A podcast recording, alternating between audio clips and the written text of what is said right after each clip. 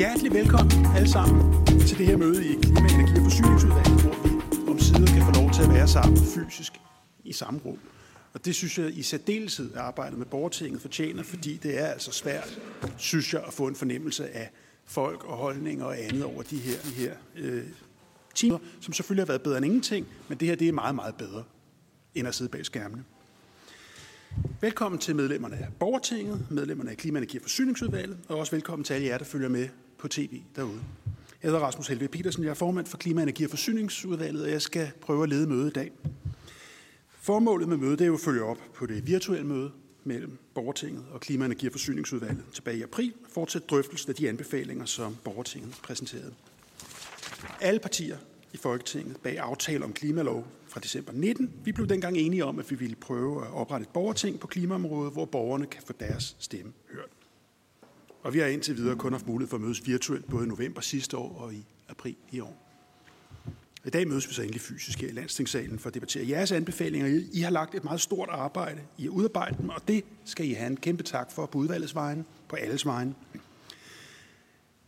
Jeg er imponeret over produktet, og jeg synes, at det viser borgertingets klare berettigelse, fordi det, I kommer frem til, er simpelthen anderledes end det, som vi for det første har vedtaget som lovgivning, og for det andet det, som man kan se de enkelte organisationer, der har dybe interesser på det enkelte område, kommer frem til.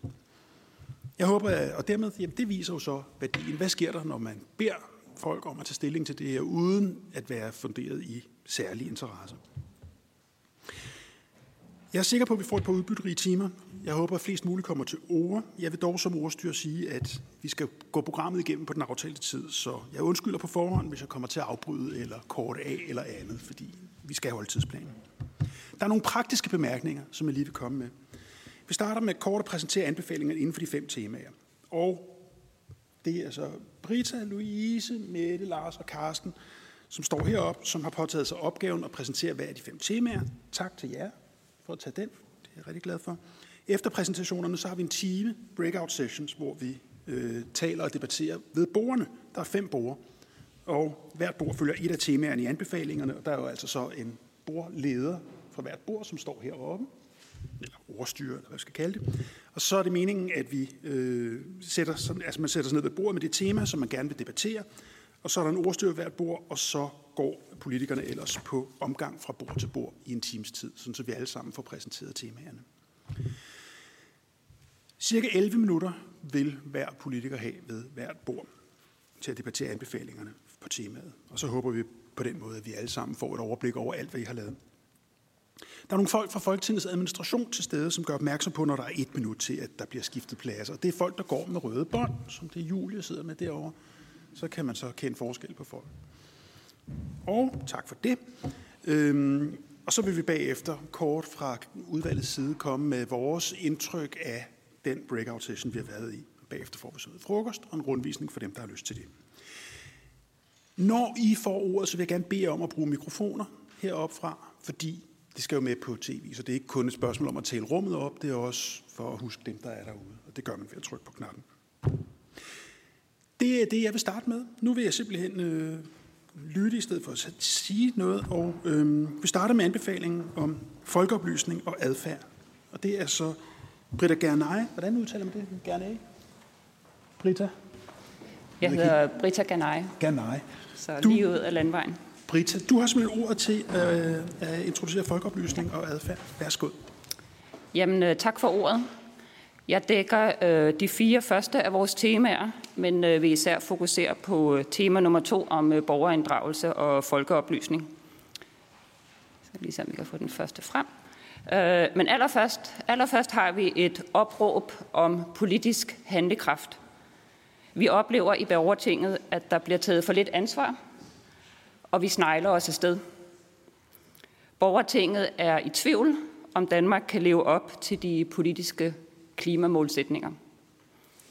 Vi opfordrer øh, politikerne til at handle på bekostning af vælgertallene. Vi opfordrer jer til at lytte til de uvildige eksperter, og måske dermed mindre til lægmænd.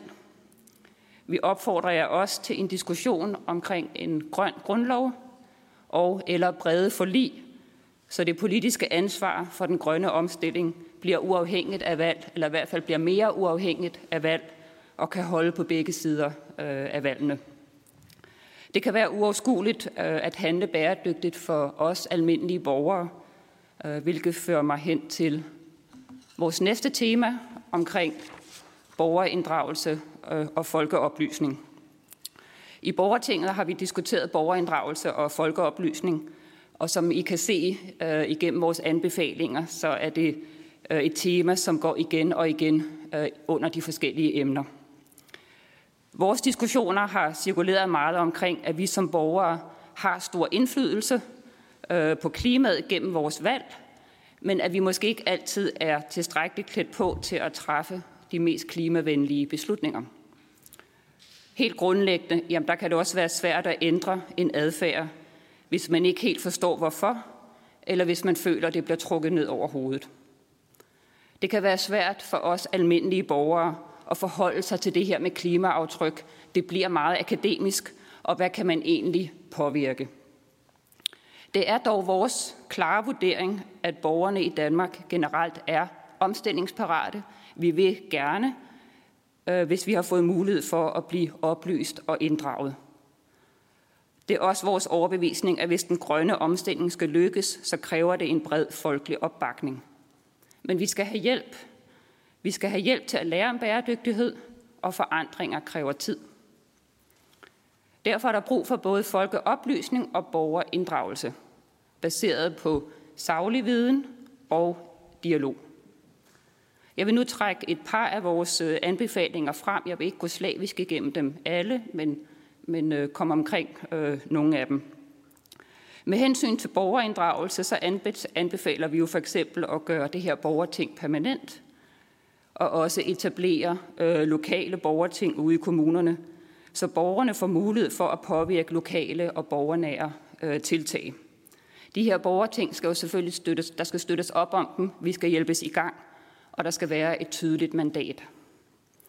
Med hensyn til oplysning, jamen så er det jo grundlæggende vigtigt med en simpel og let forståelig kommunikation til borgerne om, hvad vi kan gøre. Vi ved godt, det ikke er nemt. Klimaproblemstillingen er enormt komplekst. Øhm, vi har også foreslået forskellige oplysningskampagner. I Danmark findes der jo allerede et helt sæt af love omkring folkeoplysning, som kan understøtte øh, noget af alt det her. Det er for eksempel vigtigt øh, at kommunikere omkring Danmarks mål, beregningsgrundlaget, resultater øh, øh, af de forskellige tiltag, som bliver implementeret.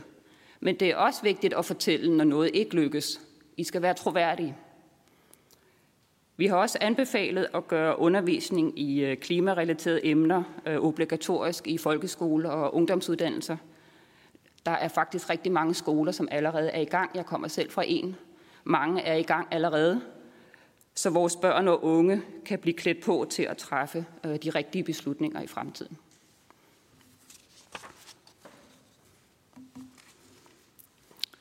Det næste tema, vi har, har beskæftiget os med, er adfærdsændringer, som jo ligger så rigtig meget op af det, øh, jeg lige har, har udredt.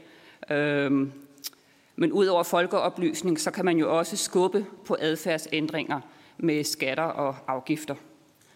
Det er i borgertinget blevet diskuteret, at forbrugeradfærd bør indtænkes i modellerne. Det er det, som vi har oplevet og vi har forstået, ikke øh, en del af de modeller, som øh, vi sidder og kigger på i dag. Klimaaftryk fra meget forbrug ligger jo også i høj grad uden for Danmarks grænser, og måske skulle vi også have talt det med. Forbrugerne har brug for redskaber til selv at kunne vurdere vores øh, klimaaftryk. Hvilket fører hen til den sidste omkring klimadeklaration. Det er også noget, vi rigtig meget har diskuteret. Øh, hvad skal der ligesom til? Hvad for nogle pejlemærker skal der til, for at vi som øh, borgere og forbrugere øh, kan træffe nogle gode valg? Så her har vi diskuteret mærkning af forbrugsvarer. Det skal være en enkel mærkning, den skal være retvisende, og den skal være let at forstå. Og igen at det jo også noget, der kan følges op i oplysningskampagner. Så det var ordene fra mig. Tak for dem. Tak skal du have. Og vi får altså lejlighed til at drøfte det videre nede ved borgerne senere. Spændende. Tak for oplægget. Så vil jeg så øh, spørge dig, Louise Ahle, om du vil tage ordet og introducere temaet om finansiering af afgifter. Værsgo. Ja. Hej. Så skal vi lige finde ud af det her. Ja, vores, øh, jeg har fire anbefalinger, vi skal igennem. Og det første det er den her, hvor øh, fokus i det her emne det er langsigtet investeringsstrategi. Hvor vi gerne ser, at I både tænker private aktører på markedet, staten og pensionskasserne ind. Øh, fordi det er Klimaborgertingets holdning, at staten skal tage ansvar for de nødvendige investeringer i grønne tiltag, der ikke kan drives af markedet alene. F.eks. i risikofyldte startup-faser af nye grønne tiltag.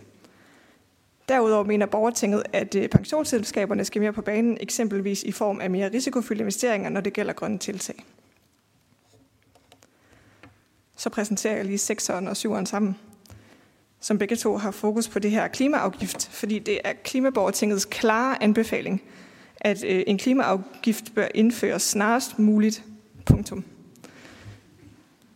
Klimaborgertinget mener, at der skal udarbejdes et øh, klimaafgiftssystem, som bør øh, primært, for det første primært baseres på afgifter opkrævet i produktionsledet, sikre social balance ved at efterse det nuværende afgiftssystem, indeholde borgerinddragelse, det har vi været lidt inde på, øh, og for det fjerde have fokus på overgangsperioder for virksomhederne. Der er lidt her om den grønne skattereform. Øh, samt have fokus på fradragsmuligheder for virksomheder, der investerer i den grønne omstilling hurtigere.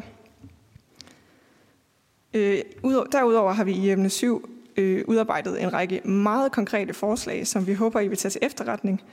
For eksempel forslag om lånemuligheder for private, der investerer i klimaforbedringer.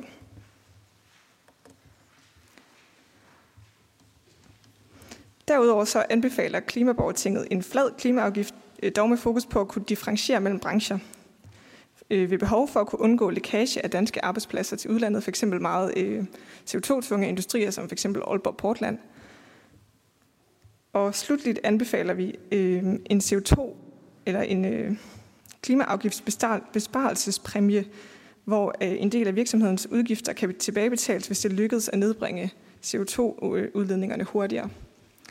Det var ordene. Tak skal du have. Og også meget, meget spændende. Og en af de ting, som jo altså skiller vandene, men det får vi lejlighed til at drøse videre.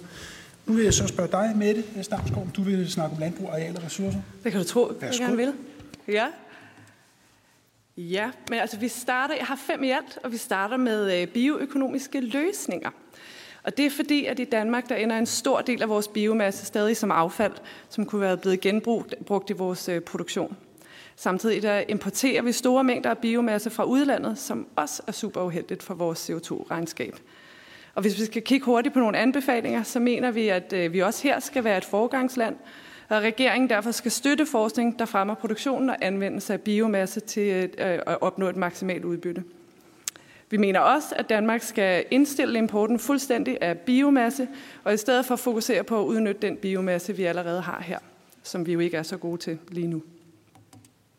Vi hopper øh, straks videre til bioplasthandlingsplan, og det er fordi, vi i Danmark ikke har en strategi for fremstilling og forbrug af plastik, og heller ikke for, hvornår det er smartest at anvende bioplast frem for konventionel plastik. Øh, og det er jo en nødvendig ting at forholde os til, hvis vi skal udfase brugen af råolie og reducere vores CO2-aftryk. Hvis vi skal dykke lidt ned i anbefalingerne, så vil vi gerne have en incitamentstruktur på plads, som gør, at anvendelsen af biobaseret plast er attraktivt, der hvor det giver mening selvfølgelig. Øh, og så vil vi gerne have, at brancher og virksomheder skal pålægges afgifter, og de skal stilles til ansvar for klimavenlig fremstilling og genanvendelse.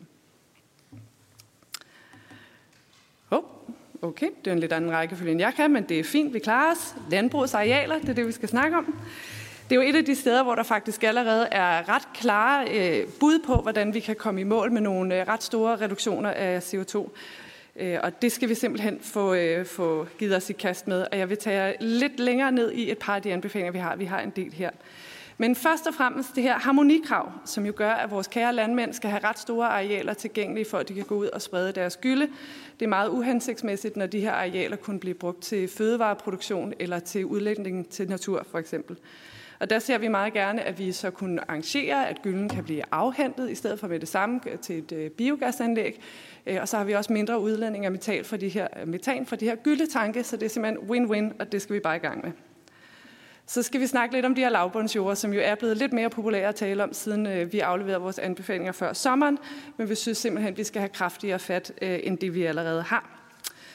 Øh, vi har jo 40 procent af udlændingerne fra landbruget, der kommer herfra, og der mener vi, at vi skal have flere penge til for at kunne komme i mål med det her. Det må også gerne være tvangsbaseret. Det er simpelthen så store udledninger, der har så stor gavn for den danske befolkning, at det skal vi simpelthen ikke være bange for at prikke til det her.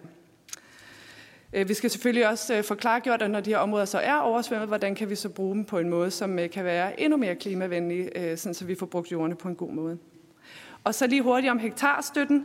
Øh, her der øh, er det jo sådan, at vi giver landmænd i dag øh, støtte for, hvor, mange, hvor store arealer de har under plov, frem for om de her arealer er udnyttet på en effektiv måde. Det er selvfølgelig noget værd pjat, fordi så holder man fast i en masse store arealer for at få støtte på den måde. Der skal vi jo helt klart arbejde for, at vi kan komme et sted hen, hvor vi understøtter effektiv og klimavenlig produktion. Så det ser vi også gerne, I går i gang med. Så har vi øh, om national strategi for arealudnyttelse. Det er jo øh, simpel matematik, at hvis vi gerne vil have mere plads til solceller, mere plads til natur, vi vil have mere plads til landbrug, vi skal også have noget mere vejnet og en masse andre ting, øh, så, øh, så går det jo ikke op i 100. Vi skal jo, hvis der er noget, der skal have mere plads, så er der også noget andet, der skal have noget mindre. Og det er vores overbevisning i borgertinget lige nu, at det er tilfældigheder og særskilte interesser, som lige nu driver, hvordan vi bruger vores plads. Og øh, det, der bliver vi simpelthen nødt til at stille os frem og sætte en målsætning for, hvordan Danmark skal se ud. Så en national strategi, så vi ved, hvor vi alle sammen skal på vej hen, og så vil vi gerne have, at, øh, at vi lægger op til, at de her områder også kan bruges til mere end én funktion, der hvor det øh, giver mening. Så hopper vi videre til landbrug med mindre klimaaftryk. Øh, her har vi fat i vores store kødproduktion i Danmark og, og produktionen af foder til dyr. Her mener vi, at der er behov for mere forskning og innovation, der kan hjælpe til at skabe et mere effektivt landbrug med mindre klimaaftryk. Hvis vi lige skal dykke lidt ned i anbefalingerne her, så har vi, at Danmark skal øh, reducere produktionen af kød, og vi skal simpelthen hjælpe danskerne med at forstå, hvorfor det er en god idé at spise mindre af det også så vil vi gerne se, at der kan komme nogle konsulenter på banen her for at hjælpe landmændene til at omlægge til en, øh, en mere klimavenlig produktion. Vi har jo set nogle fantastiske eksempler på danske landmænd, som allerede gør det her, og som øh, har, øh, har rigtig stor øh, øh, positiv vinding for det, øh, ved omlægningen selv også. Så det skal vi simpelthen hjælpe resten med at komme i gang med. Og så her til sidst, så vil jeg fremhæve, at vi øh, ønsker at indføre en afgift på, øh, på kød, og det skal være i produktionsledet, sådan så det bliver dyrere at være producent af noget, som er mindre klimavenligt, øh, end noget, som ikke er. Og så giver jeg den videre til dig. Tak skal du have. ja, værsgo. Lars? Ja. Hvis du vil tage os gennem transport.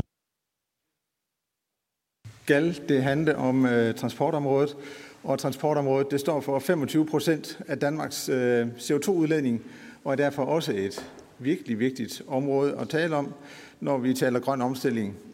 Øh, og vi har set på tre områder i øh, Klimaborgertinget. Det ene det er omstilling til eldrevet transport. Så har vi kigget på kollektiv transport og på klimavenlig godstransport.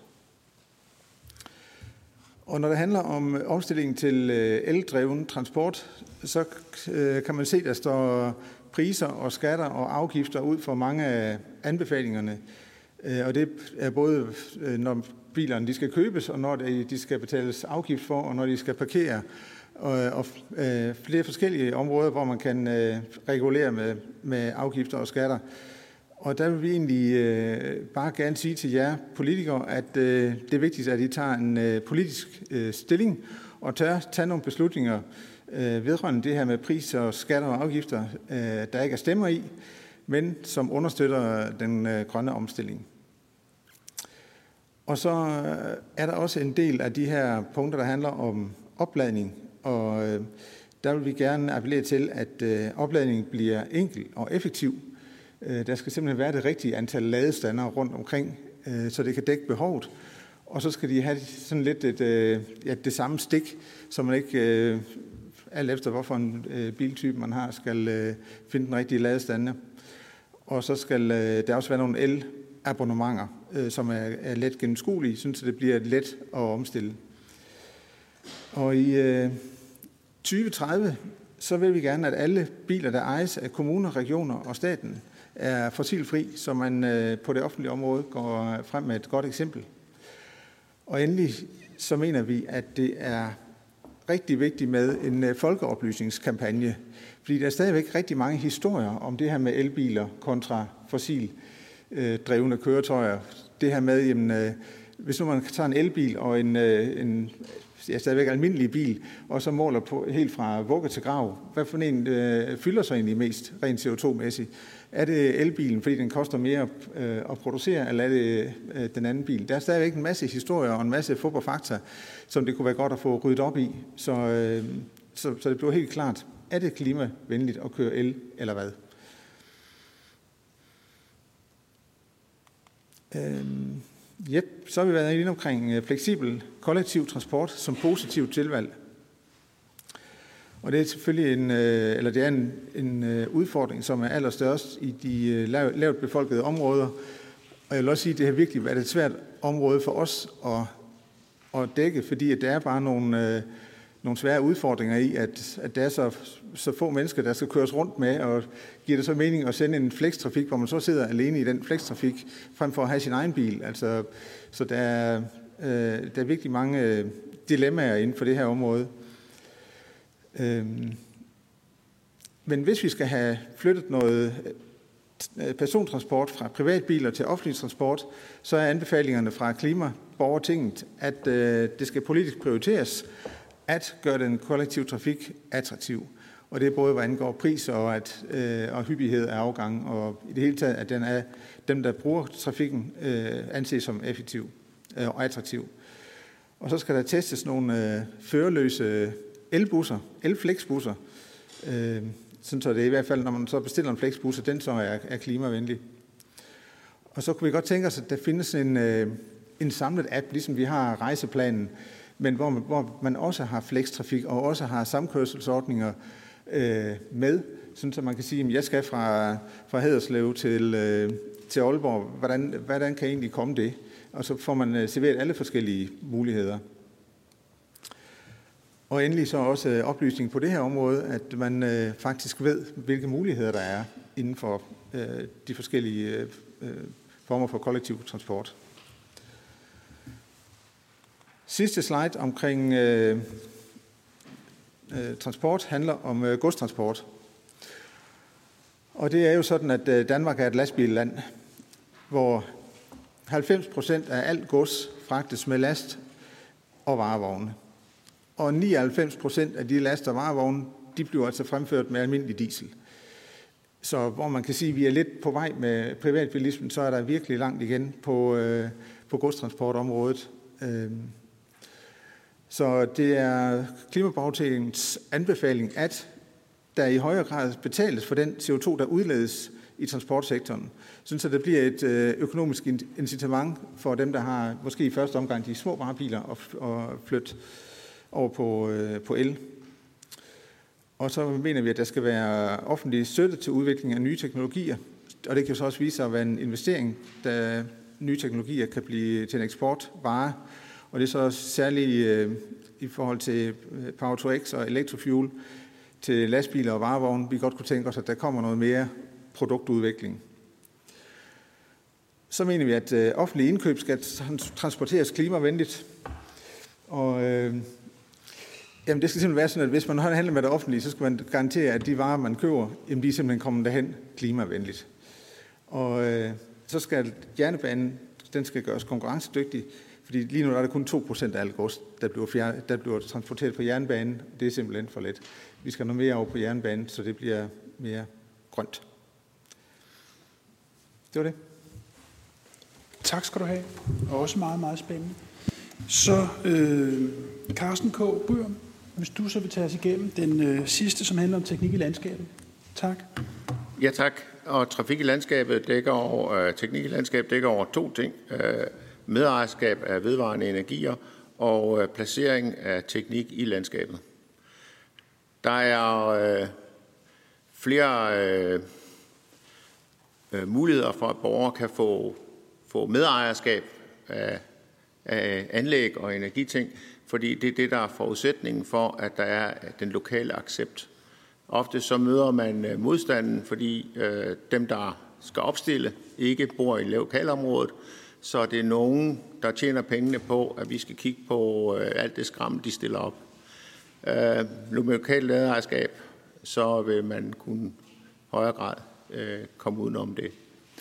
Øh, kommuner bør købe sig ind i vedvarende anlæg, også placere i andre dele af landet, øh, dog ikke således, at man øh, eksempelvis vil øh, levere strømmen til København fra Ærø.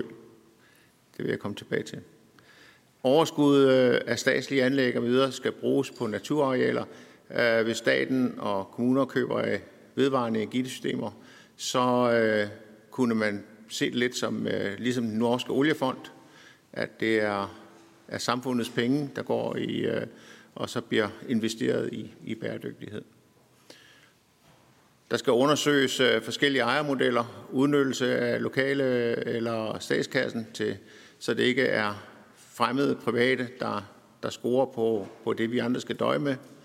Øh, kompensation til borgerne i form af medejerskab, det vil sige, at dem, der er mere eller mindre direkte berørt af et vedvarende anlæg, også øh, får tilskuddet en, en vis ejerandel af det. Øh, boliger, foreninger og lokalsamfund skal kunne købe sig ind i de her anlæg, sådan så man får det lokale medejerskab og dermed den lokale opbakning til, til projekterne. Og øh, endelig så øh, skal der være støtte til øh, initiativer til at etablere det lokalt, sådan så man får en lokal udvikling og, øh, i øh, samfundene. Overordnet set så øh, virker det som om, at der mangler en øh, national plan på, hvor energien skal laves og bruges, Øh, grundlæggende mener vi, at øh, energien skal produceres tættest muligt på, hvor den skal forbruges, så man undgår øh, unødige investeringer i elnettet. Øh, man producerer strøm langt væk fra forbruget, og dermed skal opgradere hele nettet og har transmissionstab. Øh, der skal man derimod lave det tættest muligt ved forbrugeren. Planlægning øh, skal foregå sådan, så at der, hvor vi i forvejen har øh, gener i landskabet, det kan være motorveje, jernbaner og lignende, at øh, der placerer man så også nogle af de her øh, vedvarende anlæg. Det kan også være på industrielle bygninger, hvis der er store øh, centre, øh, terminaler, transportterminaler og sådan noget, at, at der bruger man, udnytter man det, facaderne på høje huse og videre. Der skal være mål øh, for kommunerne om, øh, om, hvad de skal opnå af af produktion, vedvarende energi, og det skal så kunne forhandle mellem kommunerne, og øh, vi vil gerne have, at regionerne tager den koordinerende rolle. Kommunerne de skal lave handlingsplaner med krav om, øh, at der, hvor der etableres, at der skal også være en form for lokalt medejerskab af dem, så det lokale engagement øh, og velvilje fastholdes. Der skal en øh, ændret statslovgivning, så at pensionskasserne ikke må investere i fossile brændsler. Og endelig så ønsker vi et grønt BBR, som blandt andet beskriver, øh, hvor det samfundsøkonomisk er mest hensigtsmæssigt at placere de her vedvarende anlæg, så det ikke, at man skal lave unødvendige store udbygninger af elnettet for at transportere fra øh, producent til forbruger.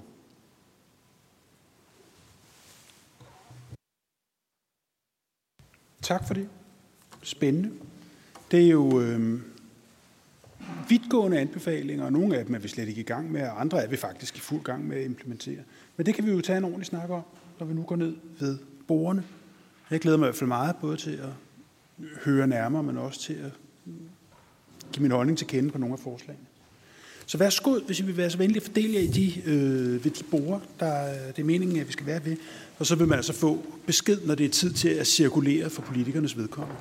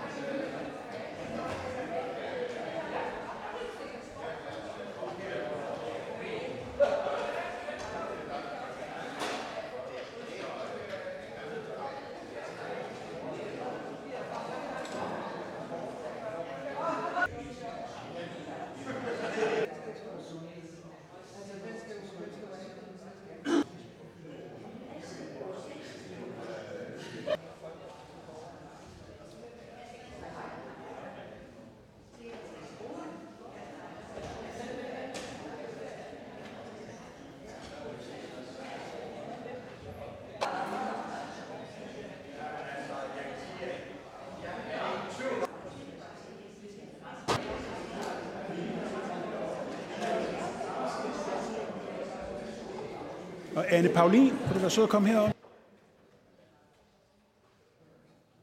Godt. Der er gået 65 minutter, og vi skal til at runde de her breakout-sessioner af. Øh, vi prøver at lave en opsamling på debatterne. Prøver vi at tage en kort runde hos politikerne, hvor de giver deres indtryk fra de debatter, vi har haft ved borgerne, og præsenterer holdningerne til de forskellige temaer, vi har været igennem. To minutter hver, så det skal desværre være meget kort. Men øh, Anne, vi starter med dig. Har du ikke lyst til at give dit indtryk af diskussionen ude på borgerne en opsamling på to minutter? Jo, det, øh, det vil jeg gerne. Jamen, tusind tak øh, først og fremmest for alle snakkene rundt omkring, og fordi at øh, I er sådan nogle engagerede øh, mennesker, øh, som har brugt deres tid på, øh, på det her. Det synes jeg egentlig bekræfter mig i, øh, at danskerne de vil den grønne øh, omstilling, og alle, der sætter sig ned og prøver på at gå ind i det, de kan heller ikke lade være med at blive øh, grebet af, hvor meget vi rent faktisk øh, kan både med de løsninger, som der findes i dag, men jo også med, øh, med den teknologi, som er under, under udvikling. Øhm, og øh, jeg synes, vi har haft nogle rigtig gode, øh, gode snakke, og jeg er blevet bekræftet i det her med, at det er helt vildt vigtigt, det her samspil, der er mellem borgernes aktive valg og at borgerne de har mulighed for at få adgang til oplysning omkring, hvordan lever man på en øh, klimarigtig måde. Det kan være rigtig svært at gennemskue øh, nogle gange med ens forbrug og så videre, ens, øh, den måde, man har indrettet sit liv på. Det er enormt vigtigt, og at det så spiller sammen med, at vi som politikere også tør at træffe de, de modige beslutninger.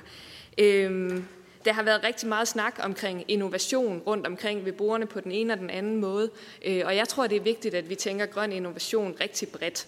Øh, det er selvfølgelig teknologi, øh, at vi skal over på den grønne energi osv., men innovation det handler også omkring for eksempel, hvad er det, vores unge mennesker de lærer ude i skolerne omkring den grønne omstilling?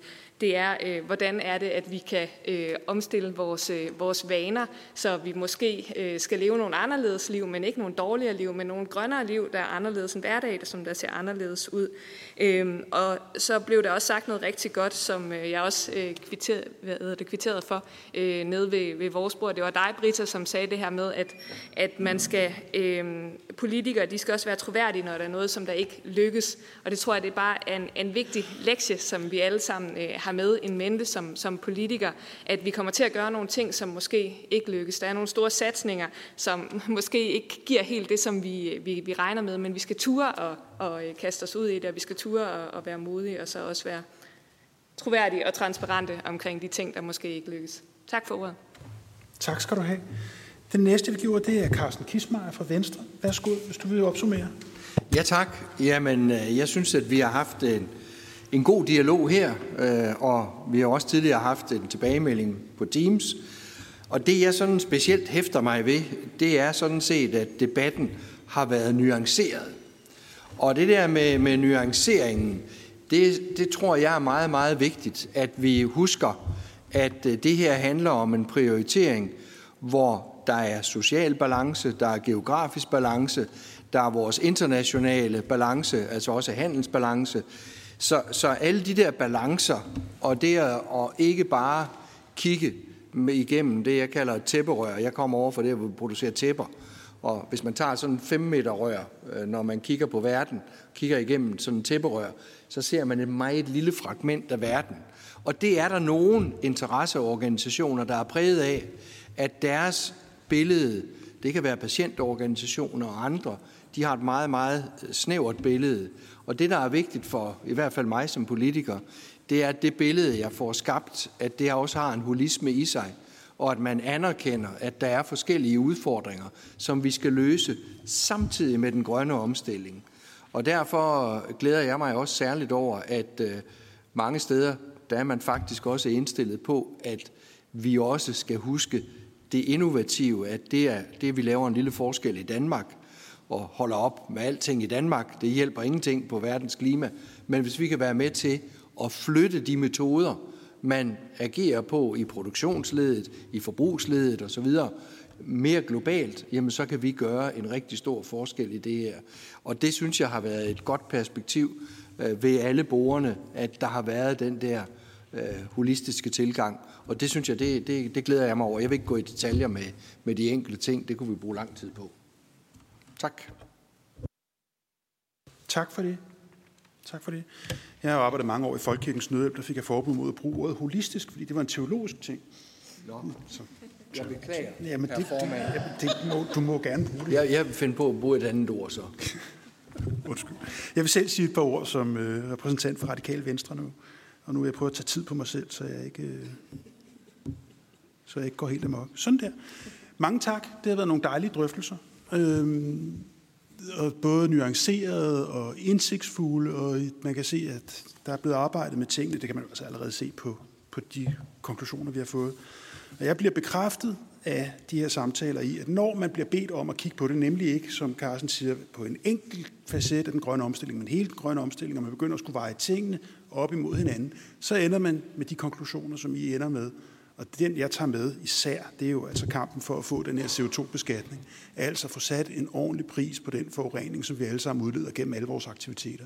Selvfølgelig skal vi betale for det CO2, vi udleder på stedet, både for at få folk til at holde op med at udlede det, for, fordi det er ikke gratis at udlede. Og det bliver jeg, altså den fornemmelse, jeg har i maven efter den her snak, det er bare, at det bliver den vigtigste kamp for mig i den kommende tid. Det er den her CO2-skat fordi den går på tværs, fordi den rammer alle hensynene på en gang, og fordi det er så vigtigt, fordi det er det eneste, der rigtig kan sætte tempo. Under det, så har der jo altså været en stribe gode, stærke diskussioner, øh, både om inddragelse af borgere, og, og, og der er også noget teknik- og teknologinørderi i det, som man forfalder til. Det er særligt over ved transportbordet, hvor man sidder og snakker løsninger og sådan noget. Og det er også godt. Men det er ligesom om, at den vandstand, der er i bassinet, det er CO2-afgiften, der uanset hvad man kigger på, er med til at sætte den rigtige pris på den forurening, vi laver. Og det er min takeaway. Mange tak, vil jeg sige. Så vil jeg slutte mig selv før tid. Og så vil jeg spørge om Mona, om du har lyst til at sige nogle ord. Værsgo. Du må hellere tage tid på mig. Ej. Jeg vil også sige tusind tak. Det er en fornøjelse at se så mange skønne, engagerede mennesker sådan en søndag her. Jeg har taget turen øh, fra Horsens, så det er jo også øh, en af de snakker, vi havde over i øh, transportdelen, det her med ladeinfrastruktur osv. Tusind tak for de forskellige snakker, vi har haft rundt omkring. Det jeg tager med mig, det er det der med, at øh, hvis, øh, hvis man går forrest, og der ikke er nogen med, så er man jo bare ude og gå en tur. Og det, og det er der altså nogen, der, der er i gang med på, på, på klimadelen. Både på den ene side, så snakker vi om, at der bliver nølet for meget politisk, men der er også nogen, der er langt frem og ikke har borgerne med. Og det tror jeg er rigtig, rigtig vigtigt. Der har I nogle rigtig gode pointer på den øh, front. Det er altså ikke nok med den gode vilje, for hvis man ikke ved, øh, hvad, hvad det egentlig er. Altså for eksempel, når man skal stå og vælge i supermarkedet, og det lige pludselig bliver en meget stor ting, at man skal handle ind, eller man skal købe en lejlighed, eller man skal finde ud af, hvilken bil man skal have, så kan man jo ikke vide noget om alting. Og der er vi fra politisk side af nødt til at lave de pejlemærke, både for erhvervslivet og for borgerne. Og der er jeg fuldstændig enig med Rasmus i, at vi kommer ikke udenom en CO2-afgift. Det er simpelthen så afgørende. For mig er det vigtigt, at afgiftsniveauet ikke stiger i Danmark. Jeg er konservativ, det kan I godt regne ud, når jeg siger det. Jeg synes, vi betaler rigelige skatter og afgifter. Så lad os nu sørge for at få omlagt afgifterne, så det er forureneren, der betaler. Og så slipper vi for hver især at skal stå selv og tænke, om det er den vare eller den vare. Det synes jeg er meget, meget vigtigt. Og så lad mig lige slutte af med at sige, at det her med lavbundsjord, det er jo kun herinde i lokalet, vi sidder og nørder om sådan noget. Det er altså ikke ret mange mennesker, der ved noget om. Men man ved noget om at samle plastik op og så videre, og det er derfor, det tit bliver de symbolske ting, og det bliver tit de ting, medierne tager op, men hvor lavbundsjordene måske er det, der rent faktisk kan rykke rigtig meget i forhold til vores målsætning omkring CO2-udledninger, jamen så bliver det altså heller ikke altid os politikere, der bestemmer, hvad dagsordenen er. Der er også medier, der, der, der ved, at der er noget, der sælger og giver lidt flere klik end lavbundsjord i overskriften. Tak fordi I havde lyst til at være med. Tak skal du have. Du er god til det med at selvtime dig. Signe Munk fra SF, vil du ikke sige nogle ord? Det kan du tro.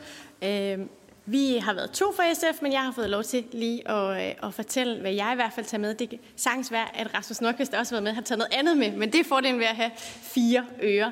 Øh, først og fremmest vil jeg bare sige, at noget, jeg synes, der står bag ved alle de gode snakke, jeg har haft, det er, at dialogen er central øh, for jer alle sammen, og at det, jeg i hvert fald hører, det er, at det at have en samtale om både den krise, den meget alvorlige klimakrise, vi står med, men også de løsningsskridt, der er på vejen, det har faktisk fået folk til at flytte sig. Jeg har hørt flere eksempler på, hvor jeg sagde, at jeg har været på en rejse, min kollega i Klimaborgertinget har været på en rejse, og det synes jeg egentlig øh, er et rigtig øh, godt bagtæppe øh, at stå på sådan rent øh, demokratisk også. Øh, men også at de alle sammen siger, at det er altså gravalvorligt det her, så der skal altså virkelig handles øh, og have den øh, forståelse alle sammen. Jeg prøver at risle lidt op, hvad jeg har taget med for de forskellige brugere. Det var altså lige, hvad vi nåede at dykke ned i, fordi samtalen greb om sig, og jeg var ikke selv altid god til at begrænse mig selv heller. Men i hvert fald, den ensartede høje CO2-afgift stod øh, ret centralt hernede ved bordet omkring finansiering af afgifter, men også det med, at afgifter kan altså også kobles med andre værktøjer i lovgivningen. Og der kan man gå længere ind i den øh, balance imellem, øh, hvordan lovgivning og afgifter de spiller sammen. Og derudover så havde vi også en god snak om det her med at øh, ture og lade staten have noget risikovillig kapital, som bliver investeret i nye projekter, og så også sige, at det ikke er nødvendigvis en fejl, når det ikke lader sig give med den teknologi, der bliver investeret i, men det er altså ligesom en del øh, af den investeringsopgave, vi har nu. Og når det så er pensionsselskaberne, så kan der være nogle andre diskussioner, der ligger under der, men det med at få lavet grønne investeringer i samfundet øh, er centralt.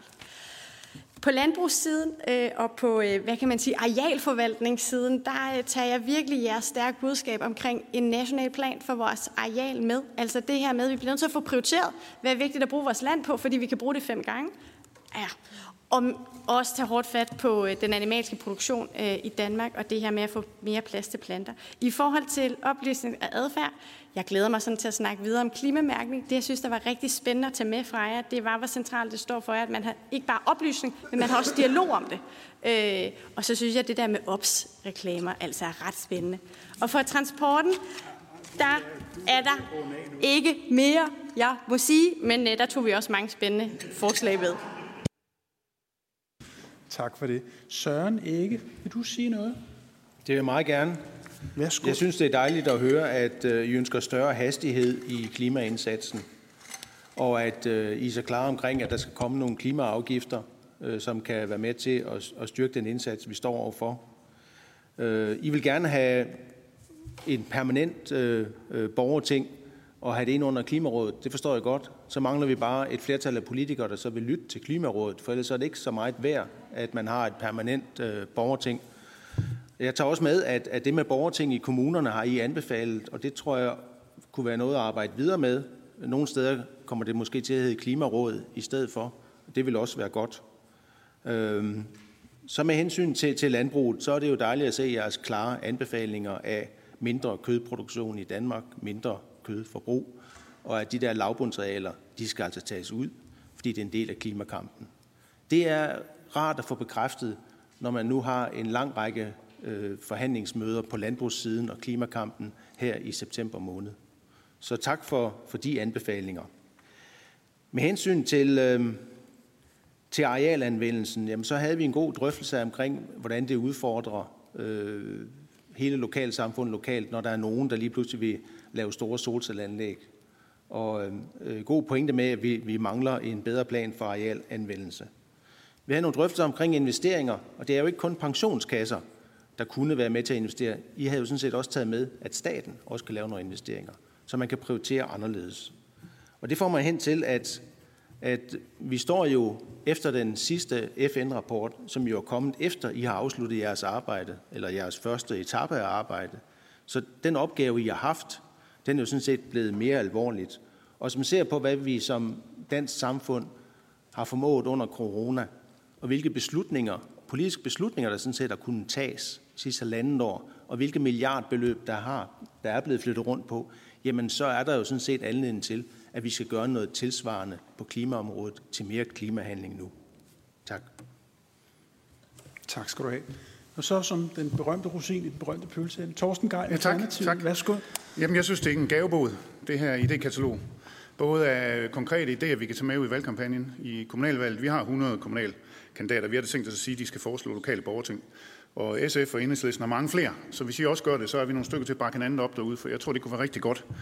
Øh, grønne investeringer af pensionsselskaberne er også en rigtig god idé, som man også kan gå i salen med. Så er der klimaskat, reduktion af kødproduktion, altså de store ting. Og det er jo det, det er gået i stå med herinde. Øh, og det er jo et kæmpe stort problem, at for eksempel den klimaskat, vi står og taler om, den er udskudt til efter et valg. Og hvad bliver det så for en regering, og hvordan kommer det så til at se ud? Og der øh, er vi jo nødt til at få gang i, i tingene igen, og man burde genvække Kant og sige, nu skal vi have lavet en grøn oplysningstid, et kæmpestort grønt oplysningsprojekt. Vi har simpelthen brug for at tale med befolkningen på en mere kvalificeret måde omkring det her, og mærke deres bekymring, og kunne, kunne snakke sammen om, om ensartede klimaafgifter. Fordi når jeg siger det ord, så forstår I det godt. Men når jeg siger det på gaden, så forstår folk det ikke. Øh, og, og, og, og vi er simpelthen nødt til at kvalificere mennesker til at kunne komme ind i, i, i kampen. Fordi det, det, det er sgu ved at være sent nu. Øh, en anden ting er, at, at vi er nødt til at, at komme videre herinde. Og der tænker jeg nogle gange, altså bare lige her til sidst, hvordan kommer vi videre? Altså lige nu er det, er det jo låst fast, og, og de grønne organisationer er rasende, mens øh, regeringen står og klapper sig selv på ryggen og siger, at det går fantastisk. Og, øh, og, og der, der kunne det være, der kunne det være, at øh, der er jo ikke nogen, der tør, der tør tro regeringen med at vælte dem. Så det bliver ikke på den måde. Den, den finanslov, der er kommet nu, er åbenbart mindre grøn end den sidste, selvom FN har fortalt os, at problemet er blevet større. Så det, jeg tror, der, der kunne ske, var, hvis støttepartierne og gerne også, alternativt også, kræver grønne ministerposter. Hvorfor skal øh, alle ministerposter være socialdemokratiske? Hvorfor ikke SF og, og radikale ministre og enhedslisten, måske endda vores Franziska Rosenkilde, i de grønne ministerier, så vi kan komme ind og arbejde, i stedet for at vi bare til pynt alle sammen, mens S kører det selv, og det hele er gået i stå. Så det skal være mit håb til fremtiden. Tak. Tak, og det var også ordene. Tak skal I have. du skal lige slukke det for mikrofonen dernede. Godt. Øhm, tak, det var så en hurtig øh, runde respons. Jeg håber, det flugter meget godt med det, vi sagde nede ved bordene. Før vi slutter den formelle del af mødet, så vil jeg gerne sige tak til alle for at tage tid til at komme her på Christiansborg og drøfte anbefalingerne. Det gælder både for tinget og kollegerne heroppe. Øh, jeg håber, det har været lige så interessant for jer, som det har været for mig. Jeg i hvert fald synes, det har været voldsomt spændende og også udfordrende. Og jeg vil tage en stribe anbefalinger med i det videre politiske arbejde. Det er jeg sikker på, at vi er mange, der vil. Det er vigtigt, at vi holder liv i den demokratiske debat, og at øh, borgernes stemme bliver hørt i klimadebatten. Det er I med til at sikre med jeres anbefalinger. Jeg håber, I vil gå med ud fra en landstingssalen nu og spise lidt frokost. Så kan vi fortsætte debatten med borgerne. Og så øh, kl. 13.35, der starter vi nogle omvisninger på Christiansborg, hvor flere af os tager nogle grupper rundt, hvis folk har lyst til det. Og der vil være anvisninger igen fra folk med de røde bånd om halsen, hvad, vi, hvad der skal til, og hvornår vi gør det. Vi lukker for øh, tv-optagelsen nu, og så siger jeg øvrigt tak for i dag, og vil byde jer udenfor til noget mad. Tak.